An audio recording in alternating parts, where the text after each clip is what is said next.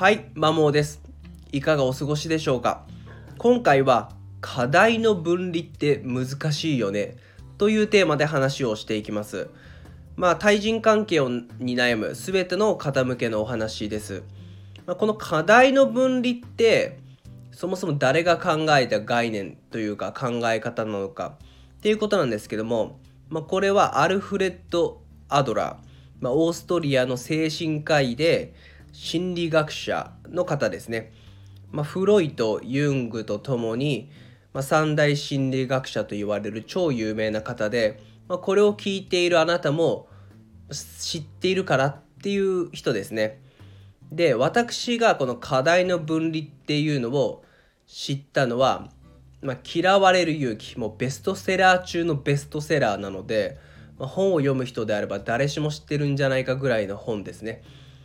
で課題の分離、まあ、そもそももう分かっている人には恐縮なんですけどもあえて説明させていただくと、まあ、個人が直面する課題を自分の課題他者の課題に分けることを意味します。人間関係に生じる問題を自分他者に分けて対応することが大切っていう風な内容のものになりますね。まあ、具体的に言うと、まあ、嫌われる勇気で説明されてるのは子どもの勉強について課題の分離の話をしています。まあ、よく子どもの勉強に親がこう入り込んでさせようっていうシーンよくありますよね。まあ、学習塾に勤めているので一番目にはしているんですけれどもこの子どもの勉強っていうのは最終的に誰の課題なのかっていう話になって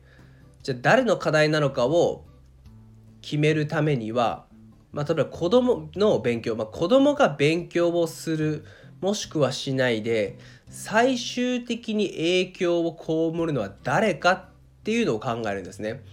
もちろん子供が勉強をするしないで影響を被るのは子供自身なのでこの子供が勉強するっていうことは子供の課題になるわけで親の課題ではないんですね。なので親が子供に勉強をさせるっていうのは他者の課題に入り込んじゃってるっていうことで完全に課題の分離ができていないっていう風なことになります。なので最終的に誰が誰が被害を被るのか影響を及ぼされるのかっていうのを考えて自分の課題なのか他者の課題なのかっていうのを切り分けて考えて対応するっていうことが大切です。まあ、当時の私はこの「嫌われる勇気」を読んだ読んだ時に対人関係にま悩んでましたね。まあ、具体的に言うと顧客だったり、まあ、上司との関係でこの当時の自分は上司にメール1通送るだけでもビクビクしてました。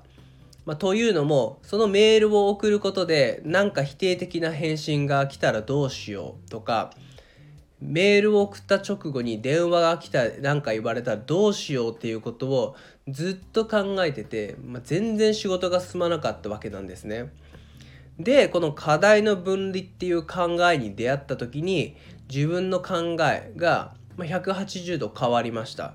まあ、メールを上司に送るのは、まあ、自分の課題でそのメールに対してどう反応するのかは上司の課題だっていう認識をしたんですね。でそこからというものの徐々に徐々にですねもうこの考えを知ったからといってすぐにガラッと変わるっていうことはやっぱどうしても難しくて徐々に変わっていきました最初は考えをした後にメールを送るってなった時にやっぱビクるんですね。どうしよう。でもふと思っていやメールを送るのは自分の課題だ。でもその反それに対して反応するのは上司の課題だっていうのは思った上でこうすぐ押せるようにメールを送信できるようになりました。あとちょっとうまくいってなかった顧客に対しても自分がその顧客に何を言うかどういった行動をするのかっていうのは自分の課題だけどもそれに対してどう反応するかは顧客の課題だっていうふうに思ったんですね、まあ、逆もしかりで。顧客が自分に対して何を言うかどういう行動をするかっていうのは顧客の課題で。それに対してどう反応するのかは自分の課題だっていうふうに認識した時から少しずつちょっと楽になってきましたね。うまく円滑に人間関係を構築できるようになった気がしています。正直すぐは難しかったです。数年スパンでようやくあれちょっとうまくいってるなみたいな。あまり人間関係で悩まなくなったなっていう風な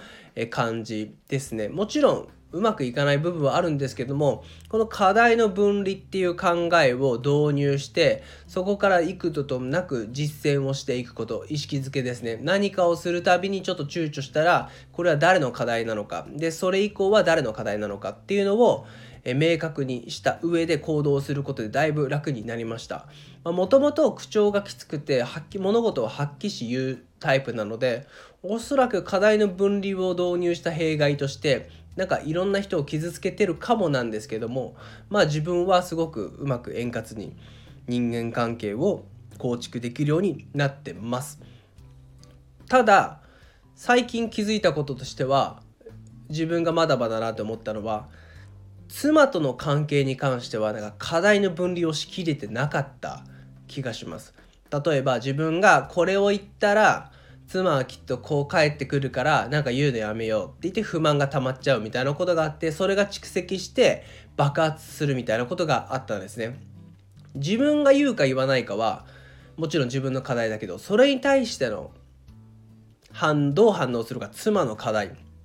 なんですけどもその分離を自分はせずに勝手に自分の中で解釈を進めた上でもうやることをやめちゃったんですね、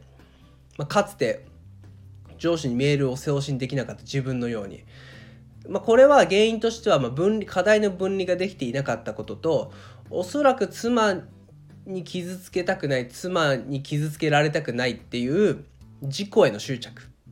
妻への関心ではなく自己への執着が原因かなっていうふうに思っておりますやっぱり課題の分離って難しいよねっていう風なのを改めて思ったので今回発信をさせていただきました、えー、参考になれば嬉しい何かしらのですねあなたの人間関係におけるえ改善に向けた参考になれば嬉しいです。最後までお聴きいただきありがとうございました。それでは良い一日をお過ごしください。